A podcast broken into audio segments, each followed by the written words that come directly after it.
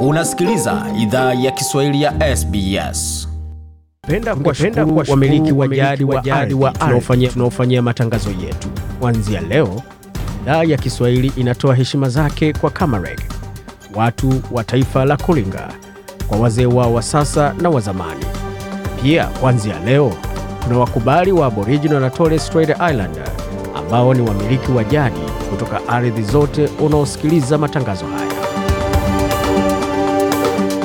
Karibuni katika makala idhaa ya Kiswahili ya SBS. Uko na migode migerano popote ulipo. Hii ni idhaa Kiswahili ya SBS, tukuletea makala kutoka studio za SBS na mtandaoni ambao ni sbs.com.au mkoa juu Swahili. Vilevile wazapata makala haya kwenye ukurasa wetu wa Facebook, facebook.com mkoa juu SBS Swahili. Tukuwa na mengi ambayo tumeandalia, lakini mwanzo kabisa tuanze kwa vionjo vya makala ambayo tumeandalia. Je, changamoto ambazo mashirika yanayofanya kazi na watu wenye tamaduni tofauti wanapata kuwashawishi kufanya vipimo vya afya ni kama gani?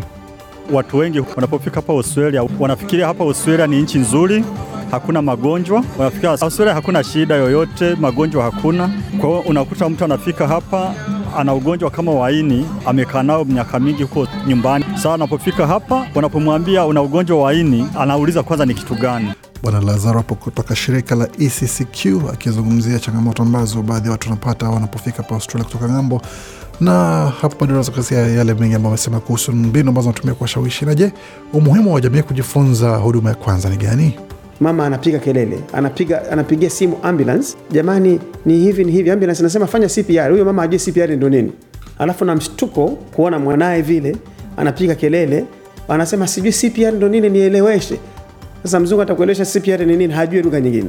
Bwana Rajabu hapo ambaye anafungua shule ya Webster College hapo Queensland, akizungumzia changamoto za watu ambao wanapata matatizo kuweza kufanya ufufuo ama huduma ya kwanza bila taarifa yote. Na je, ni kwa nini msanii Future Destin alifanya filamu pamoja na sanaa yake kwa jina la Prize Fighter? vitu ambavyo vinatokea kati ya Russia na, na Ukraine ni vitu ambavyo dunia inajua na wana, wanasema watu fulani waisha, watu kadhaa waisha fariki hivi na hivi na dunia iliwa support, lakini Kongo, nchi za kwetu, vita vishaenda for so long, na unajua hapa Australia watu hawajui, hawafuatilii. Na bila shaka wazapata yote hayo baada ya taarifa hizi za habari, lakini kwa sasa moja kwa moja kwa muktasari wa habari.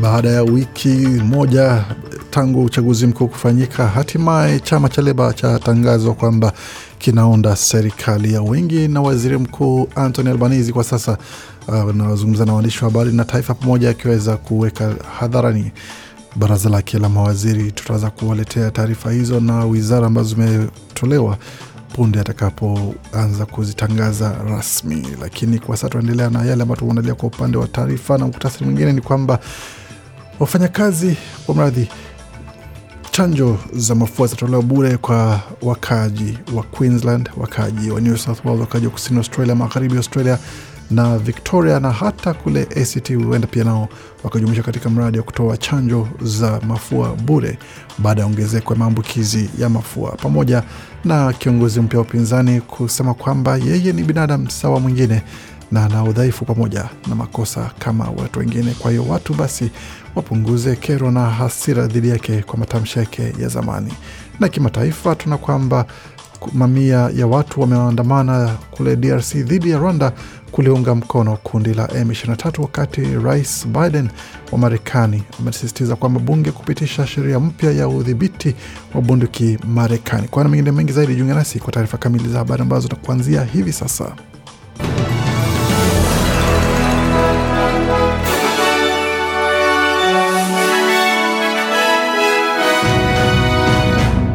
Wasikia idhaa Kiswahili ya SBS na hii hapa ni taarifa kamili ya habari, tukianzia moja kwa moja katika mji mkuu wa taifa Canberra, ambako Anthony Albanese amehutubia mkutano wa chama cha Leba kwa mara ya kwanza kama waziri mkuu na amewathibitisha wanachama kuwa chama cha Leba kitaongoza serikali ya wengi. Kabla ya kutangaza baraza lake la mawaziri baada hii leo, waziri mkuu aliweka wazi mafanikio ya serikali yake baada ya safari ya mawaziri ya waziri wa masuala ya kigeni Penny Wong katika visiwa vya Solomon pamoja na safari yake binafsi nchini Japan ambako alikutana na viongozi wenza wa kundi la usalama la Quad. We changed the statement that was made and they very much welcomed Amesema tulibadilisha kauli iliyotolewa na bila shaka walikaribisha mabadiliko ya msimamo wetu kwa mabadiliko ya tabia nchi. Tunajiunga tena na juhudi ya kimataifa ambayo tulihitaji fanya baada ya miaka tisa iliyopotezwa. Nataka lenga kupoteza katika sehemu mbili. Nataka kukumbusha kuwa hamstahili poteza siku hata moja serikalini. Hatuna nia ya kufanya hivyo, aliwaeleza wanachama wake. Peter Dutton ametetea rekodi yake ya umma akisema kwamba daima amekuwa na maslahi ya Australia katika fikra zake. Katika mahojiano ya shirika la habari la ABC, kiongozi mpya wa upinzani aliulizwa kuhusu jinsi baadhi ya maamuzi yaliyofanya katika maisha ya umma yalivyoshawishi mtazamo wa umma kwake. Katika siku za nyuma, bwana Dutton alishambuliwa kwa utani aliofanya kuhusu maji yanayokaribia kufunika visiwa vya Pacific pamoja na kususia hotuba ya kuomba msamaha kwa vizazi vilivyopotezwa vya watu wa asili. Huyu hapa na jibu lake. I've made some, uh, you know, some uh, poor taste uh, jokes like Amesema sawia na watu wengine, nimefanya utani ambao haukuwa mzuri katika miaka ya nyuma na nimeomba msamaha. Mimi ni mwanadamu na nina udhaifu kama mtu mwingine. Kuna maamuzi niliyofanya ambayo nadhani yalikuwa magumu kwa maslahi ya nchi yetu, na hiyo ni kazi ya kuwa waziri, alisisitiza bwana Dutton. Na sehemu za kazi nchini Australia zinahamasishwa ziongeze juhudi kuwasaidia wahanga wa unyanyasaji wa nyumbani. Alipotoa hotuba kwa baraza la utofauti la Australia la, la Anne McPhee Memorial Oration mjini Melbourne, mwandishi wa habari ambaye ameshinda tuzo Jess Hill alisema waajiri na viongozi katika sehemu za kazi wana wajibu wa kuunda mazingira salama na but gender equality. Usawa wa jinsia katika sehemu ya kazi ni hatua ya kwanza na sio dhamana kuwa tunapinga mila hii ya kutumia mamlaka na udhibiti katika mashirika ya Australia. Kama tunataka waelimisha wavulana shuleni kuwa ni sawa kwao kukiri kwamba kwa, kwamba wako katika mazingira magumu, ni sawa kwao kuonyesha hisia zao na si lazima wawe na udhibiti kuwa na mafanikio. Kisha wanaenda katika sehemu za kazi na kitu hicho kinakataliwa, kisha tunaharibu kazi yote ambayo watu wanajaribu fanya. Na wakaji wa Victoria watastahiki kupata chanjo za mafua bure katika mwezi ujao wa Juni. Jimbo la Victoria limejiunga na New South Wales, kusini Australia, magharibi Australia na Queensland kutoa chanjo za mafua bure kwa wakaji katika mwezi mzima wa Juni. Hali hiyo imejiri wakati kumekuwa ongezeko kubwa ya kesi za influenza A, wakati idadi ya kila wiki ya kesi za maabara kuanzia katikati ya Aprili hadi 22 Mei kote nchini Australia imekuwa imepita wastani wa miaka mitano. Waziri wa afya wa Victoria Martin Foley amesema ni muhimu kwa wakaaji wachukue chanjo hiyo kupunguza shinikizo kwa mfumo wa hospitali. We've already seen over 15,000 reported cases. Amesema tumeona tayari zaidi ya kesi elfu kumi na tano zilizoripotiwa. Tunajua pengine takwimu hiyo ni chini ya iliyoripotiwa katika jamii kwa sasa. Tumeona pia ongezeko la watu wanaohitaji msaada wa huduma ya, dharura katika hospitali za watoto. Tunachojua ni kwamba baada ya miaka mbili ya kutokuwa na msimu ya mafua pamoja na kupungua kwa kinga, kuwa huu ni msimu mbaya wa mafua, alisisitiza waziri Foley.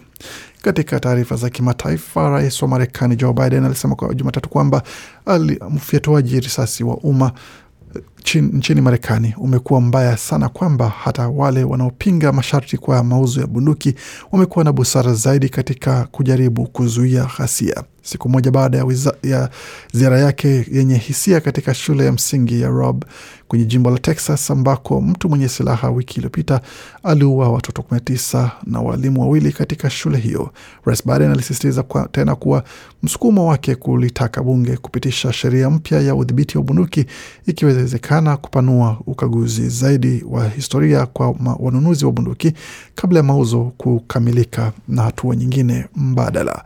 Maseneta wakuu wa Demokrat ambao kwa muda mrefu wamekuwa wakishinikiza udhibiti mkali katika umiliki wa bunduki wanasema kwamba wabunge wa Republican ambao takriban kwa pamoja wanapinga masharti zaidi kama ukiukaji wa uhuru binafsi wanashiriki katika majadiliano mazito kuhusu hatua gani mpya zinaweza kupata idhini ya ubunge. Hata hivyo, mabadiliko yanaweza kuwa ya kawaida na bado kunakuwa na hali ya kusita kuweza kufanya hivyo, kuweza kuchukua maamuzi kama hayo kwa upande wa, wa, wa Republican hao. Tukiendelea taarifa zingine ambazo tumeandalia, tuelekee moja kwa moja hadi nchini Kongo ambapo mamia ya watu waliandamana dhidi ya Rwanda siku ya Jumatatu katika mji mkuu wa Jamhuri ya Kidemokrasia ya Kongo, Kinshasa, kuhusu shutuma kuwa Kigali inaliunga mkono kundi la waasi la M23 huku mivutano kati ya majirani hao wawili ikiongezeka. Waandamanaji hao pia walitoa wito wa kutofukuzwa kwa balozi kwa mradhi wa kufukuzwa kwa balozi wa Rwanda nchini DRC na kubeba mabango yenye kuonyesha uzalendo wao. Kongo ni nchi yetu, hatuna hata sentimita moja itakwenda Rwanda, moja ya bango lilisomeka hivyo. Uhusiano umeingia dosari tangu kuwasili kwa idadi kubwa ya Wahutu wa Rwanda, huku mashirika moja, masha, kwa mradhi mashariki mwa Jamhuri ya Kidemokrasia ya Kongo waliotuhumiwa kuwachinja Watutsi wakati wa mauaji ya kimbari nchini Rwanda mwaka wa 1994. Hata hivyo, uhusiano ulianza kurejea katika hali nzuri baada ya rais wa DRC Felix Tshisekedi kuchukua madaraka mwaka 2019, lakini kuzuka pia upya hivi karibuni mwa ghasia za M23 kumezuia hali ya wasiwasi iliyochangia na kuzuiliwa kwa wanajeshi wawili wa Rwanda nchini DRC na bila shaka tutaweza kuletea mengi zaidi kuhusu hayo punde tutakapopata taarifa zaidi kwa suala hilo.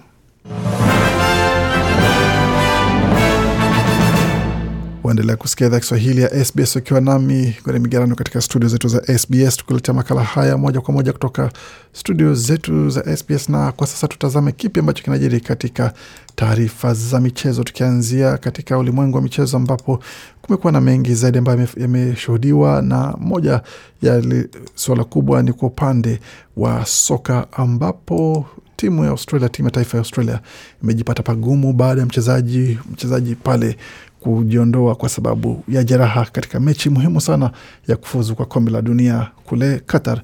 Australia hivi karibuni itamenyana dhidi ya Falme za Kiarabu ama UAE ukipenda, ambapo mshindi wake ataingia katika nafasi ya kuweza kuwania mechi ama nafasi katika kombe la dunia dhidi ya wawakilishi kutoka kule Marekani ya Kusini, Peru pale pale UAE ambako michezo mbili zitachezewa. Iwapo Australia itafanikiwa kushinda, basi bila shaka itatinga fainali hizo.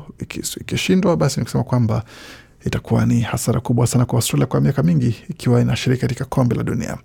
Na Tony Rogic hapo ni mmoja wa wachezaji ambaye atakosa, lakini kuna wengine ambao wana nguvu ya kutosha kuweza kuwasaidia Australia. Lakini katika taarifa zingine za soka, mshambuliaji wa Uruguay Edinson Cavani mwenye miaka 35 anasema kwamba amesalia na ladha chungu katika barua za wiki za wazi kwa Manchester United baada ya kuondoka katika klabu hiyo. Ni kwa mujibu wa jarida la Star. Liverpool wamefanya mawasiliano na winga wa Ufaransa Usman Dembele mwenye miaka 25 ambaye mkataba wake wa Barcelona unaisha msimu huu wa joto, kwa, kwa mujibu wa Sport, jarida la Uhispania. Na Manchester United wanafikiria kuwasilisha ombi la kumnunua kiungo wakati wa Chelsea na Wafaransa Ngolo Kante.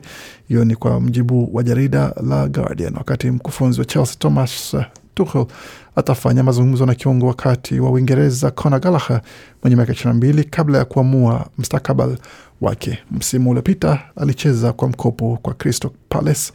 Hiyo ni kwa mjibu wa Fabrizio Romano ambaye ni mmoja wa waandishi wa habari ambaye huwa anapata taarifa kemkem kuhusiana na usajili na uhamisho wa wachezaji. Na mchezaji mwingine ambaye anatazamiwa ku, kuzungumzia nafasi yake ni kiungo wakati wa Manchester City Mjerumani Ilkay Gundogan mwenye miaka thelathini na moja na mkufunzi mtarajiwa wa Burnley Vincent Kompany anataka kumfanyia beki wakati wa Mwingereza Taylor Howard Bellis mwenye miaka ishirini kuwa asajili usajili wake wa kwanza kule Turf kwa mkopo kutoka klabu ya zamani ya Manchester City. Wakati winga wa Croatia Ivan Perisic mwenye miaka 33 atazamia kusaini mkataba wa kujiunga na Tottenham Hotspur kutoka Inter Milan kwa uhamisho wa bure, na mpango huo unaweza kutangazwa wiki ijayo. Wakati mkufunzi wa Roma Jose Mourinho atumai kush, kushinda vilabu vya zamani vya Tottenham na Manchester City katika kumsajili mshambuliaji wa Argentina Paulo Dybala mwenye miaka 28 kwa uhamisho wa bure baada ya kuondoka kwake Juventus msimu huu wa joto. Hii ni kwa mujibu wa jarida la Talksport kupitia Express. Na kufika basi, tuongelee moja kwa moja hali ilivyo katika maswala ya fedha.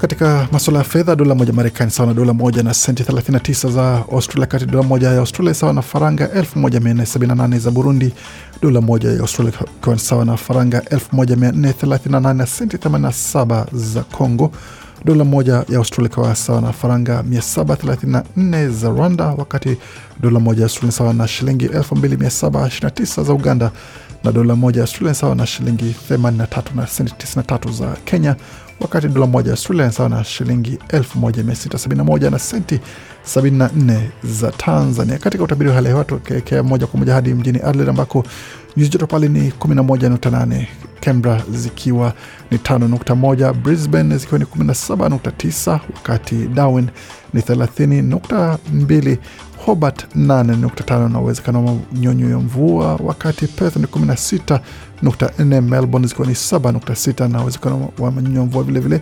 Sydney kwa sasa nyuzi joto pale ni 11.5, uwezekano wa upepo mkali ambao unaendelea kupiga eneo hilo la kusini mashariki ya Australia.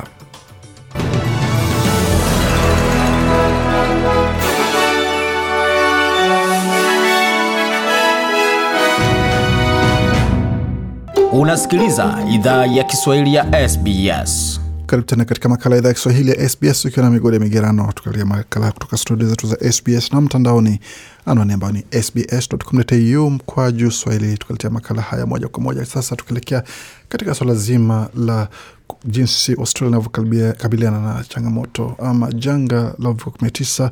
Jumanne Australia iliripoti vifo 52 vya uviko 19 kwa masikitiko, vifo ishirini vikiwa jimboni Victoria, 19 New South Wales, 11 Queensland. Na katika nyongeza, jimbo la magharibi Australia liliripoti vifo vinne vya kihistoria. Kulinganishwa na siku iliyopita, kulikuwa ongezeko ya idadi mpya ya maambukizi ya uviko 19 yaliyoripotiwa pamoja na idadi ya watu wanaolazwa hospitalini kote nchini Australia. Wilaya ya the Australian Capital Territory au ACT iliripoti idadi ya watu 93 waliolazwa hospitalini wakiwa na uviko 19, idadi kubwa zaidi tangu tarehe 4 Aprili.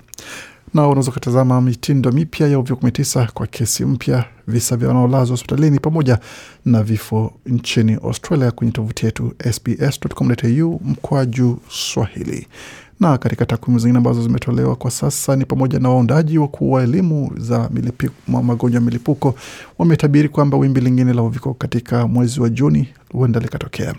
Ripoti katika AFR iliwanukuu wataalam wa milipuko ya magonjwa wakisema kwamba maambukizi yanayosababishwa na aina ya BA.2 ya Omicron yametulia nchini na aina mpya ya maambukizi ya BA.4 na BA.5 yataongezeka ama yataongeza maambukizi mapya. Victoria imetangaza kwamba itatoa chanjo za mafua bure kwa wakaaji baada ya kesi kuongezeka kwa zaidi ya asilimia 30 katika wiki iliyopita. Chanjo hizo za bure zitatolewa katika zahanati elfu tatu pamoja za majipi na katika duka za madawa za jamii kati ya tarehe moja na tarehe thelathini ya Juni.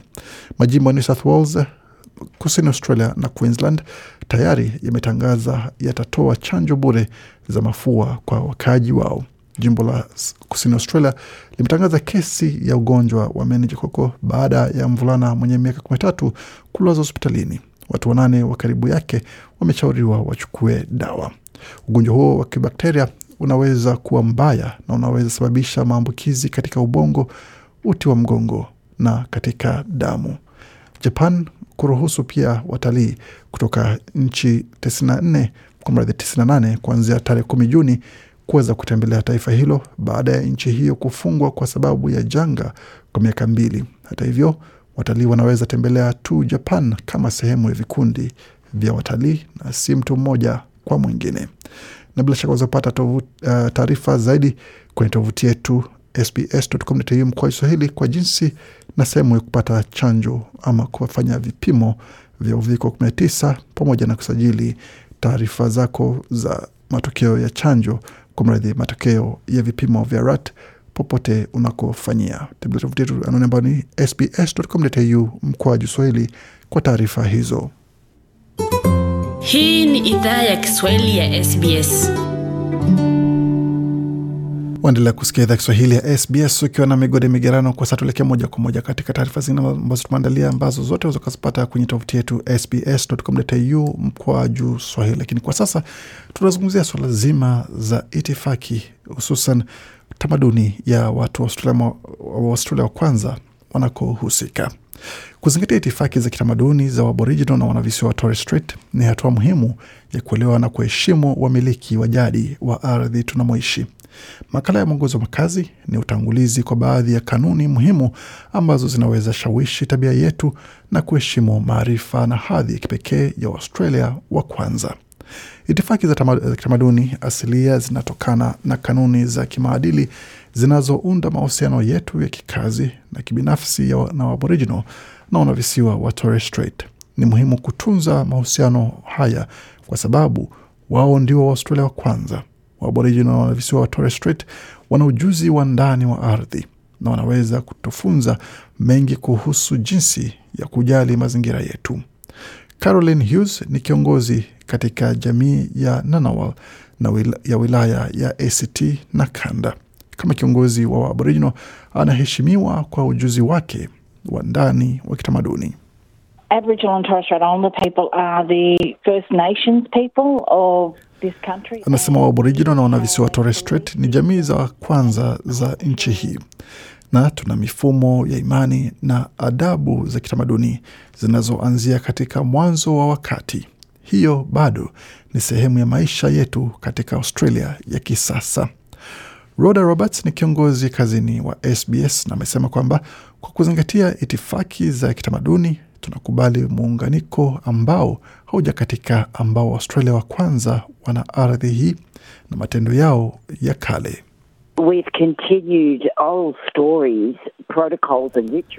Amesema tumeendeleza hadithi za, za kukariri itifaki na mila kwa miaka mingi, na wakati mambo yanarekebishwa, sisi si watu walio tulioganda.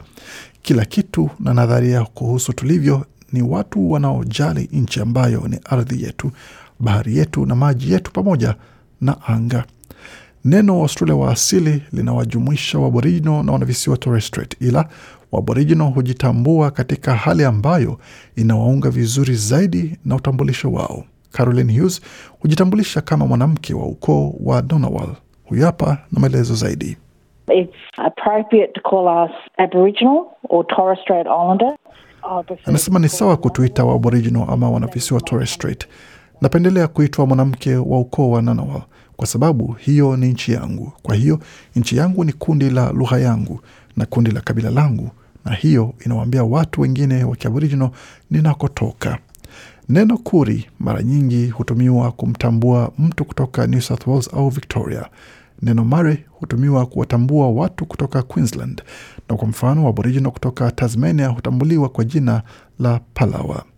Wanavisiwa wa Torres Strait ni watu wa asili kutoka visiwa ambavyo viko kati ya pembe ya Cape York Peninsula na Papua New Guinea, na hasa wana asili ya Melanesia.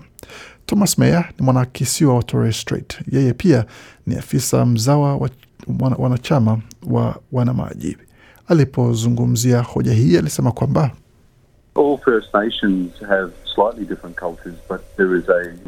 kila jamii asili ina tamaduni inayotofautiana kidogo, ila kuna tofauti iliyo wazi kati ya tamaduni za wanavisiwa na ile ya Aboriginal. Kwa hiyo wanavisiwa hupenda kutambuliwa kama watu wa asili tofauti kwa nchi hii. Bendera za Aboriginal na wanavisiwa Torres Strait hupeperushwa kando ya bendera ya Australia kutambua utofauti huo wa watu wa asili. Tunaonyesha heshima kwa kutumia neno ama maneno kwa wa, wa wa Aboriginal, Torres Strait Islander na nchi, tukianza kwa herufi kubwa. Maneno ya kufupisha hayafai, kama anavyoelezea Caroline Hughes. Never abbreviate Aboriginal. It is really, really offensive. Never Anasema usiwahi fupisha neno Aboriginal, ina kera kweli. Usiwahi fupisha utambulisho wetu kwa kutumia neno kama ati ambalo ni kifupi cha Aboriginal na Torres Strait Islander. Hatuna ufupi na tunasisitiza hilo, na kuna maneno ambayo yanaweza kera na yanaweza tuumiza kuyasikia. Maneno kama mlinzi na wazee nayo pia ya, ni ya kutambulisha. Wazee ni wanachama wa jamii wanaoheshimiwa ambao wana uelewa wa ndani wa tamaduni ambayo wana ruhusa ya kuzungumzia. Mzee wa Kiaboriginal Rhoda Roberts anafafanua zaidi. In our old way, our elders were those people who had learned wisdom. Anasema katika hali zetu za zamani, wazee wetu ni wale watu ambao wamejifunza hekima na kujali watu. Kwa hiyo wanapozeeka, tunawatunza kwa sababu ni hekima yao na mwongozo wao kama walimu unaotufunza maadili ya tabia kwa binadamu wengine. Waaboriginal wana visiwa Torres Strait huonyesha heshima kwa wazee kwa kuwaita shangazi na mjomba. Inafaa kwa mtu ambaye si wa asili kuuliza kwanza kama anaweza tumia majina hayo. Mara nyingi wazee huombwa kusimamia sherehe ya kukaribisho katika nchi, sherehe ambayo ilianzishwa katika miaka ya 1980 na Roda Roberts.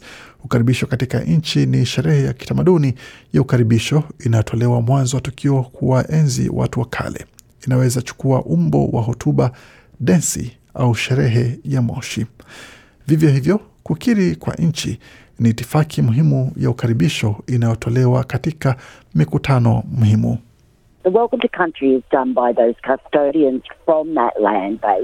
Sherehe ya ukaribisho nchini hufanywa na walinzi kutoka nchi uliko au wazee wa jamii hiyo, wakati kukiri kwa nchi inaweza fanywa nasi sote, weusi na weupe, kokote tunakotoka. Ni sisi kuonyesha kuwa tuna uelewa wa ardhi na tunaiheshimu na tunatembelea nchi ya mtu mwingine na tunatoa heshima hiyo. Kwa hiyo kukiri ni kutambua kuwa unaweza kuwa unafanya kazi au unaishi katika sehemu ambako hautoki, ila ni sawa, bado wewe ni wa hapo na unakiri na kuwatambua walinzi na wazee. Ni muhimu pia kutambua uzoefu wa kiwewe cha historia kilichopatikana na Waaboriginal na wanavisiwa Torres Strait unapohoji asili ya mtu. Caroline Hughes na maelezo zaidi.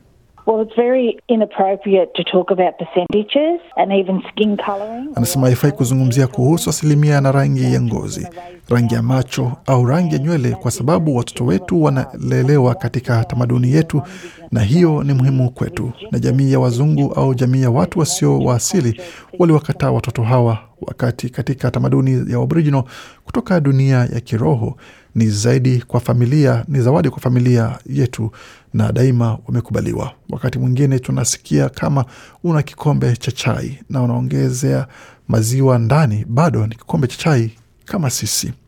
Hata hivyo, usiogope kuuliza maswali kwa heshima unapotumia itifaki za kitamaduni. Thomas Meyer na maelezo zaidi. I suggest that people don't feel like they're going to be offensive as long as they come. Nadokeza kuwa watu wa- hawahisi kama watakera iwapo wanazungumza kutoka mahala pa heshima.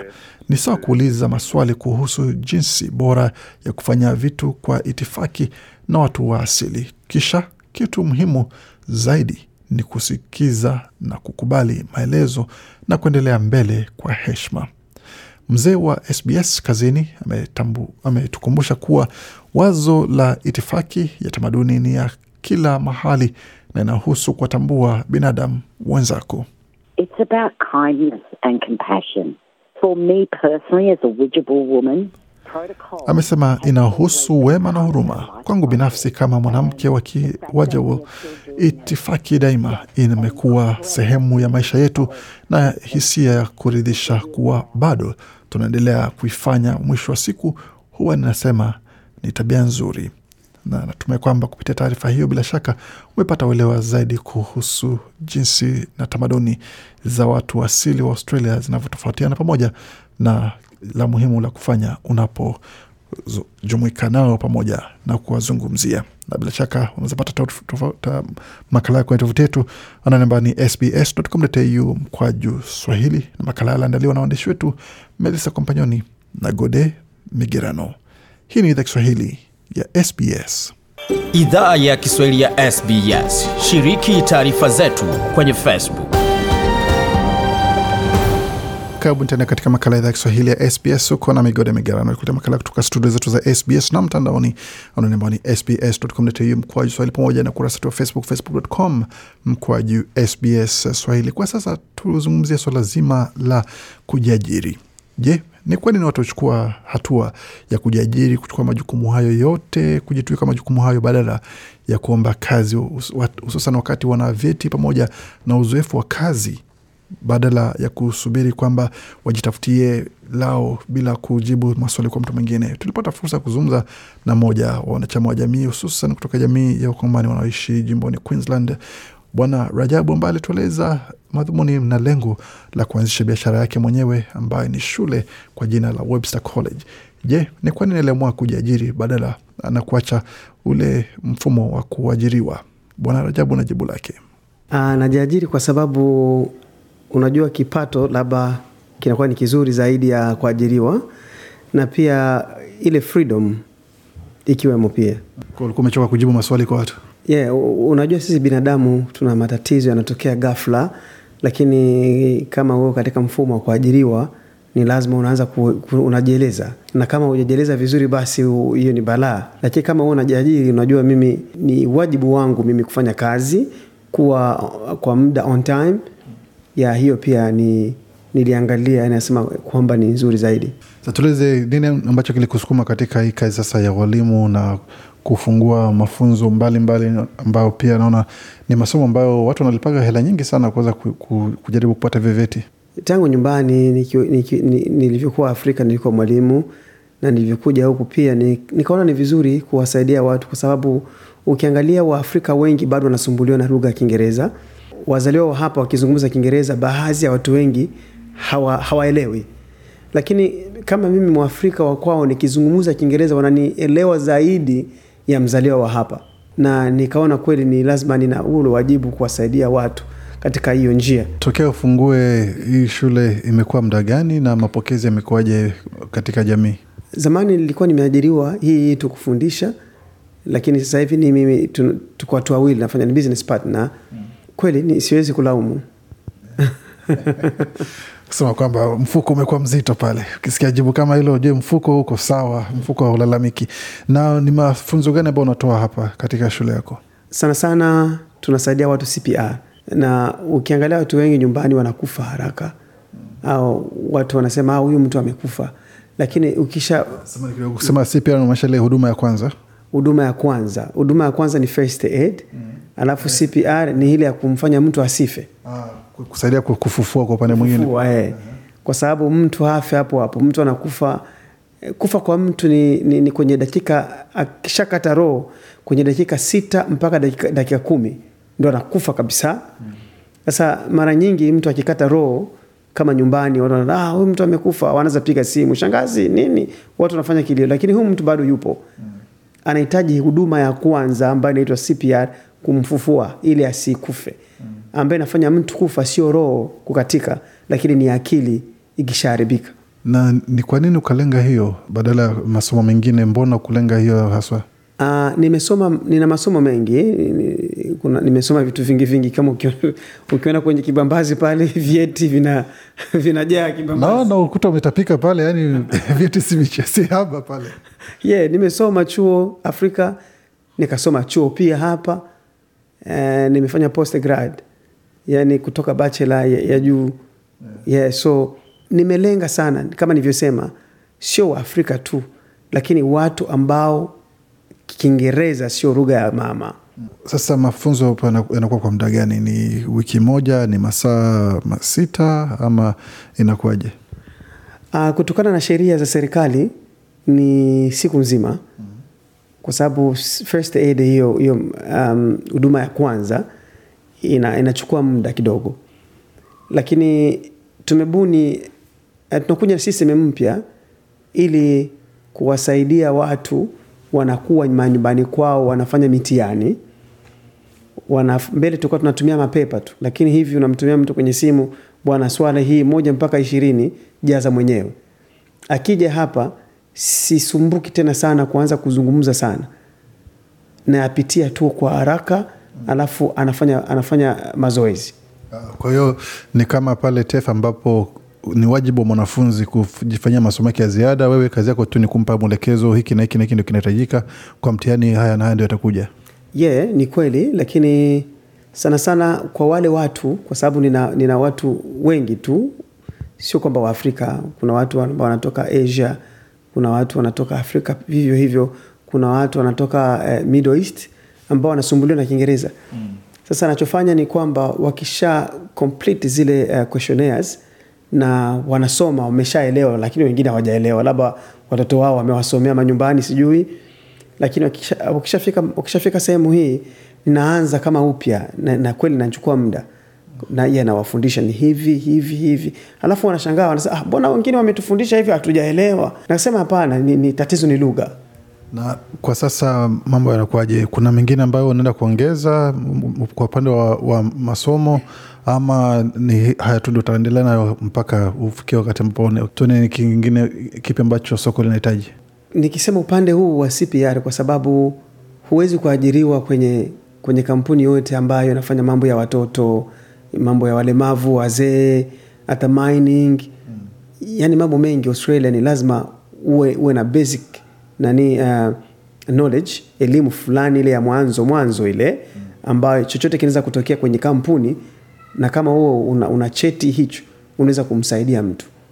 Yeah, hata kama naweza fanya mengine ndio ninafanya mengine mengi zaidi mm. lakini na focus sana watu kwa sababu ninajua familia kama mbili zimeshapoteza watoto hapa. Imetokea maeneo ya Red Bank na nyingine imetokea Good, uh, Woodridge. Mtu mtoto kalalamika tu kapiga kelele kama nilivyosema hapo awali kwamba uh, pumzi ikikatika ujue sio kifo. Kifo kinatokea baadaye baada ya dakika, dakika sita au kumi. Mama anapiga kelele anapiga anapigia simu ambulance. Jamani ni hivi ni hivi. Ambulance anasema fanya CPR huyo mama ajue CPR ndo nini alafu na mshtuko kuona mwanaye vile anapiga kelele anasema sijui CPR ndo nini nieleweshe sasa mzungu atakuelewesha CPR ni nini hajui lugha nyingine Hii ni idhaa ya Kiswahili ya SBS. Kwa hivi sasa kusema kwamba mafunzo haya kuna uwezekano wa kuweza kuyatoa kwa upana zaidi kwa jamii eh, kwa upana, ama tu ni kwa wale ambao wameonyesha nia ya kusoma haya mafu, kufanya mafunzo kwa ajili ya kazi ndio unafunza zaidi? Uh, mimi nawashauri watu hii sio sio sio ajili ya biashara tu, kwa sababu chochote kinaweza kutokea katika familia. Mme anaweza pata tatizo kama mke hajui lolote, anampoteza. Kwa sababu ambulance inakuja ba baada ya dakika kadhaa, na hii ana- muda tu mfupi tu wa kupiganisha ile arudi. Lakini ukishajua hiyo elimu chochote kinatokea katika familia yako utajua gisi gani ya kujishika.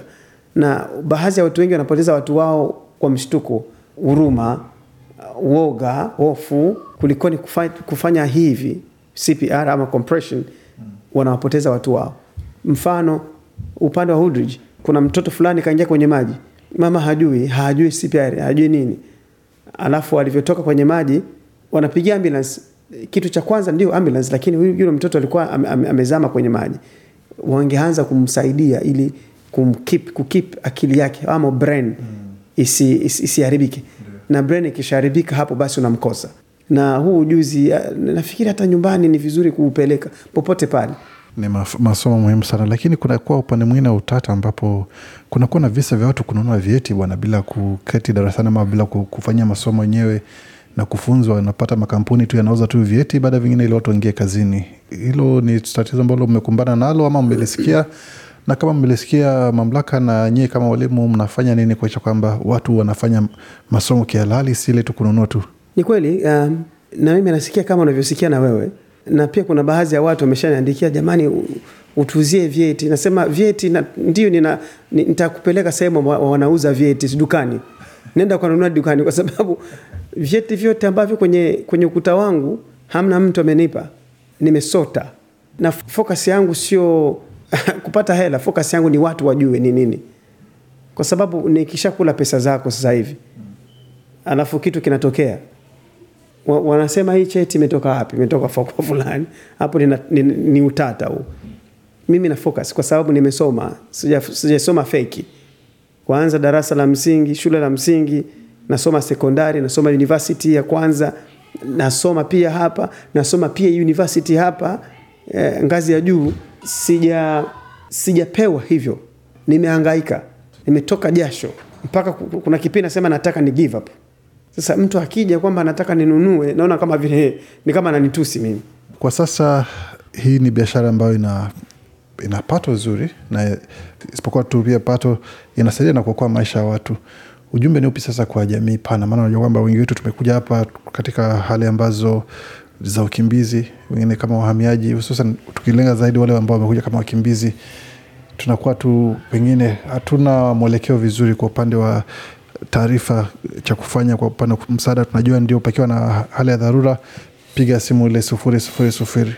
Wewe ambaye sasa umepitia katika hiyo hali na tayari umeingia katika kiwango cha kwanza kuwapa watu mafunzo ya kuweza kuokoa maisha ujumbe wa mwisho kwa wasikilizaji na jamii kwa upana ni gani na na- nahitaji watu wapate elimu wasi, wa, wasi wazembe ama wasiseme kwamba tunarizika sehemu tupo.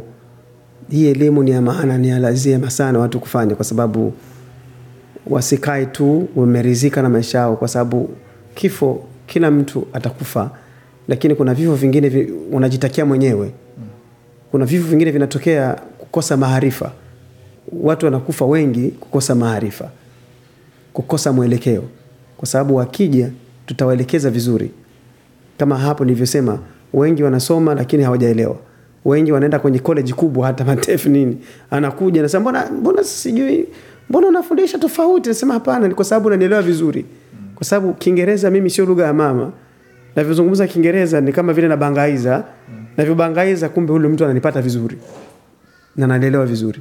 Nawatakia watu wengi waje wa afrika u- sio afrika tu wa asia watu wote ambao wanasumbuka na kiingereza. Waje. Hata pia wazaliwa hapa nimeshafanya klasi nyingi sana mpaka wazaliwa wa hapa wana, mbona una, una, una, uko clear sana? Nikasema yes nimefanya pedagogy. Kwenye, kwenye, kwenye diploma hiyo ya kufundisha. Pia nimesoma na ni- ni- ninaweza jua kwa sababu sio tu mzaliwa wa hapa ndo ana elimu hapana. Kuna wazaliwa hapa hawajaenda shule wanasumbuka pia. So wale watu ambao wanasumbuka nina, nina, nina roho ya kuwasaidia ili waelewe zaidi ni kipi wanatakiwa kufanya. Mwalimu rajabu hapo akikamilisha mazungumzo haya na ametoa wito kwamba watu waje wafunzwe lakini watu wanauliza tutapata hiyo taarifa wapi? Tutaenda ni kusoma ndio tutakuja kusoma huko brisbane na maeneo ya springfield lakini wapi? Springfield wapi? Wote ambao wana namba yangu ya simu wakinipigia simu na maelekezo na maelekezo yako kwenye kwenye website uh, waki, wakitype Webster College wataona maelekezo wapi paku pa kusomea. mwalimu Rejabu, kama tulivyosema tembeleni tovuti ya webster college kule springfield utapata maelezo zaidi kwa jinsi ya kuweza kujisajili iwapo ungependa kujifunza mbinu ya kuweza kufanya huduma ya kwanza na pia kuokoa maisha kwa mtu huenda ukahitaji huduma hiyo bila kujua ama huenda ikabidi utoe huduma hiyo kwa mtu yoyote ambaye atapatwa na dharura ghafla kwa hiyo ni muhimu kuwa na ujuzi kama huo. Muda usio mrefu pia tazungumza na bwana lazaro kutoka shirika la accq kujua ni mbinu gani ambazo wanatumia kuakisha kwamba wanachama wa jamii wanapata huduma wanazostahili hususan kwa upande wa afya. Na hapa ni kionjo cha kile ambacho amekatueleza kuhusiana na hali ambazo watu wanakuja nazo wakiwa wanadhani kwamba wako sawa lakini kumbe ndani ya mwili hali si shwari Watu wengi wanapofika hapa Australia wanafikiria hapa Australia ni nchi nzuri, hakuna magonjwa. Wanafikiria Australia hakuna shida yoyote, magonjwa hakuna. Kwa hiyo unakuta mtu anafika hapa ana ugonjwa kama waini, amekaa nao miaka mingi huko nyumbani. Sasa anapofika hapa, wanapomwambia una ugonjwa waini, anauliza kwanza ni kitu gani. afisa wa taarifa hizo kutoka shirika la ECCQ bwana Lazaro akituarifu yale ambayo anakuja hapo baadaye, lakini kwa sasa pumziko fupi, kisha tuendelee na yale ambayo tumeandalia. Idhaa ya Kiswahili ya SBS katika simu ya mkononi, mtandaoni na kwenye redio.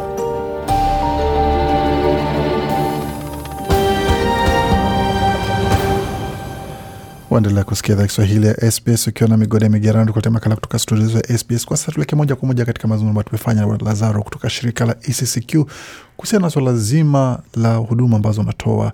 Je, wanapokewa kwa karibu rahisi ama inakuwa ni changamoto kwa watu kuweza kukubali huduma ambazo wanazotoa, na ni mbinu gani ambazo wanatumia kuwashawishi wanachama wa jamii kupata huduma hizo? Mi naitwa Lazaro, hapa tuko kwa ECCQ, Ethnic Community Council of Queensland. Tuko hapa tunapeana information, umuhimu wa kuweza kujua afya yako, namna ya, lishe. Kwa hiyo tunafundisha watu kwa lugha mbalimbali. Kwa hapa tunakuwa na karatasi ambazo tunasaidia watu namna gani waanza kusoma wakiwa nyumbani kwao. Tunawaambia umuhimu wa kutunza ini, umuhimu wa kujua wa kujaribu kama vile kupima kama STI na magonjwa ya ukimwi na, na mambo ya, ya kujua namna ya, ya kula lishe.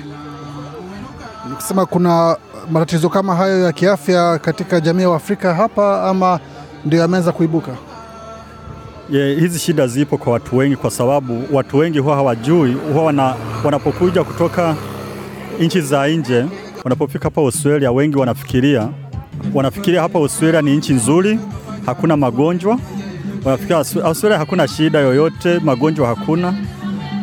Kwa hiyo unakuta mtu anafika hapa ana ugonjwa kama waini amekaa nao miaka mingi huko nyumbani. Sasa anapofika hapa, wanapomwambia una ugonjwa wa ini, kusema, anauliza kwanza ni kitu gani. Na ni, ni mbinu gani ambazo mnatumia kuweza kuhamasisha jamii kufuatilia masuala yao ya afya? Na maana wengi wetu tunakuwa na tatizo ya kwenda kwa daktari, yaani tunaenda kwa daktari wakati hali imekuwa mbaya kabisa. Kwa mara nyingi tunajaribu kuwashauri watu wajue umuhimu wa kupima. Ukapima, ukamuuliza unapoenda kuonana na daktari wako wa, wa kawaida, ni vizuri umwambie akupime, upimwe damu. Halafu unapopima damu lazima umwambie kama unataka upimwe ukimwi, mwambie nataka unipime ukimwi. Kama unataka upimwe ugonjwa wa, wa ini, lazima upimwe ugonjwa wa ini. Na watu wanapokeaje uh, ushauri huo na taarifa hizo? wanaziitikia Wanazitikia kwa wingi ama bado kuna kusita? E, bado kwa kweli watu hawajaitikia. Unakuta mtu anaogopa, anafikia nikienda, watu wanafikia nina shida au nina, nina magonjwa ya, ya kuua. Na sana sana wakati wa janga la COVID ama uviko, ilikuwaje katika jamii ya Waafrika hapa Queensland? Kulikuwa ilikuwa rahisi kuwaelewesha ama mlipata matatizo mengi kuweza kuwaelewesha kuhusu umuhimu wa kuchukua mbinu za kujikinga dhidi ya COVID? Yeah, kweli ilikuwa sio rahisi kwa sababu watu wana imani tofauti. Kuna wengine walikuwa- hawaamini kwanza kama uviko ipo. Yeah, wengine wanasema hii ni kitu kinapita tu, ama hata kutumia dawa zetu za kiasili ni kitu kinaweza kikapita kwa urahisi. Ni nini ambacho kwa kinafanya tu wasiamini? Maana taarifa ilikuwa kila sehemu, watu wanaonyesha wale ambao wanaugua. Ni nini ambao ilifanya wanajamii wasiamini? Baadhi walikuwa nafikiriwa tu kuwa ni kama vile ugonjwa kama vile homa ya kawaida ambao tu, watu tumekuwa tukiona watu wakiwa na, wanauma homa halafu baada ya siku ina, inapotea yenyewe bila dawa. Na kwa sasa afya ya jamii ya Afrika ikoje hapa Queensland? Kwa ujumla kweli hapa watu wengi nimeona wa- wana shida, wengi wanaogopa kwenda kumuuliza daktari nipime, ama nataka nijue mimi status yangu ni gani. Kwa sababu mna kibarua kikubwa kuweza kuwashawishi wachukue hizo hatua za kufanyia uchunguzi. Ye, tunajaribu kwa sababu kitu cha urahisi watu wengi wanapenda at, mmoja kwa mmoja, sio kwa group.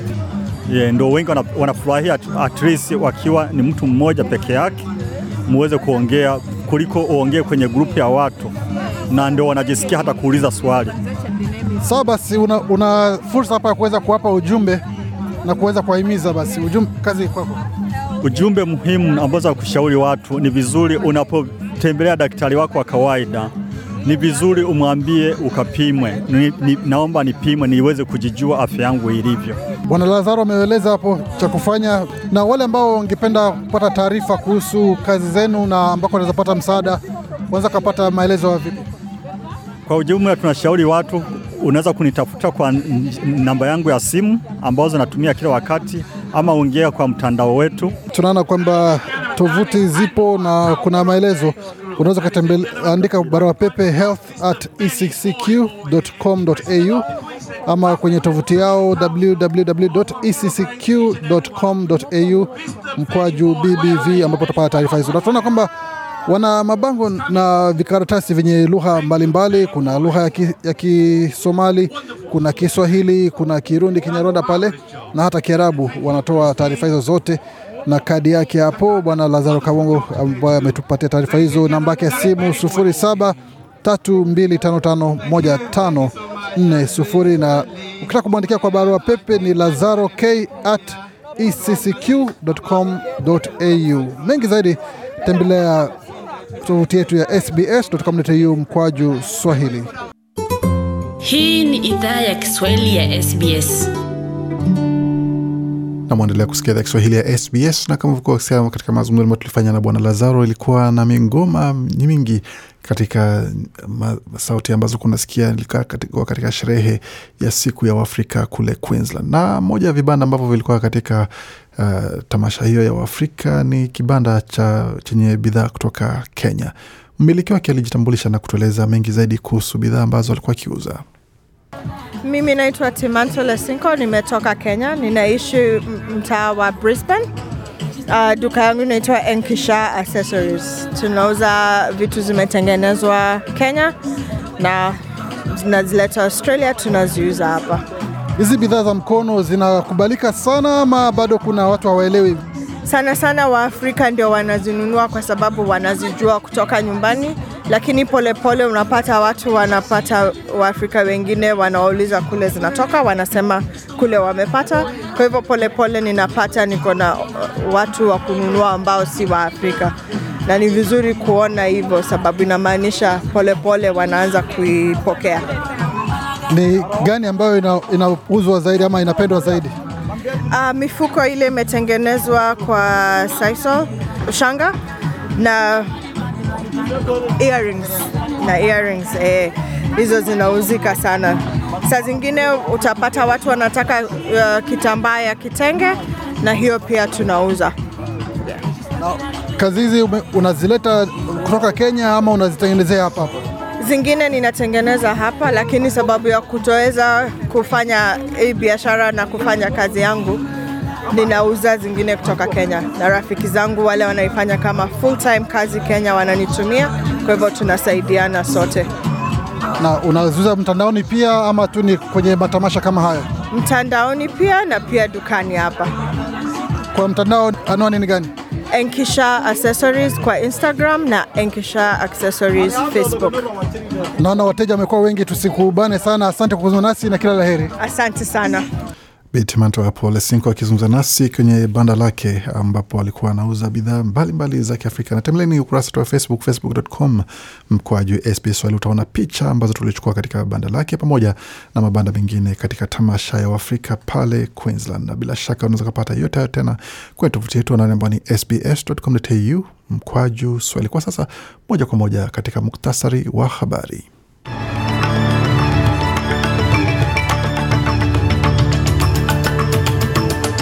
Katika muktasari wa habari, hatimaye baada ya wiki nzima, baada ya zaidi ya wiki nzima ya hesabu za kura, chama cha Leba chaunda serikali ya wengi na waziri mkuu awatangaza baraza la mawaziri wake. Kule Marekani, Rais Biden amesisitiza kwamba bunge kupitisha sheria mpya ya udhibiti ya bunduki Marekani, wakati mamia ya watu wameandamana kule DRC dhidi ya Rwanda kuliunga mkono kundi la M23. Mengi zaidi kuhusu yale ambayo amesikia uzapata kwenye tovuti yetu sbs.com.au mkwaju Swahili.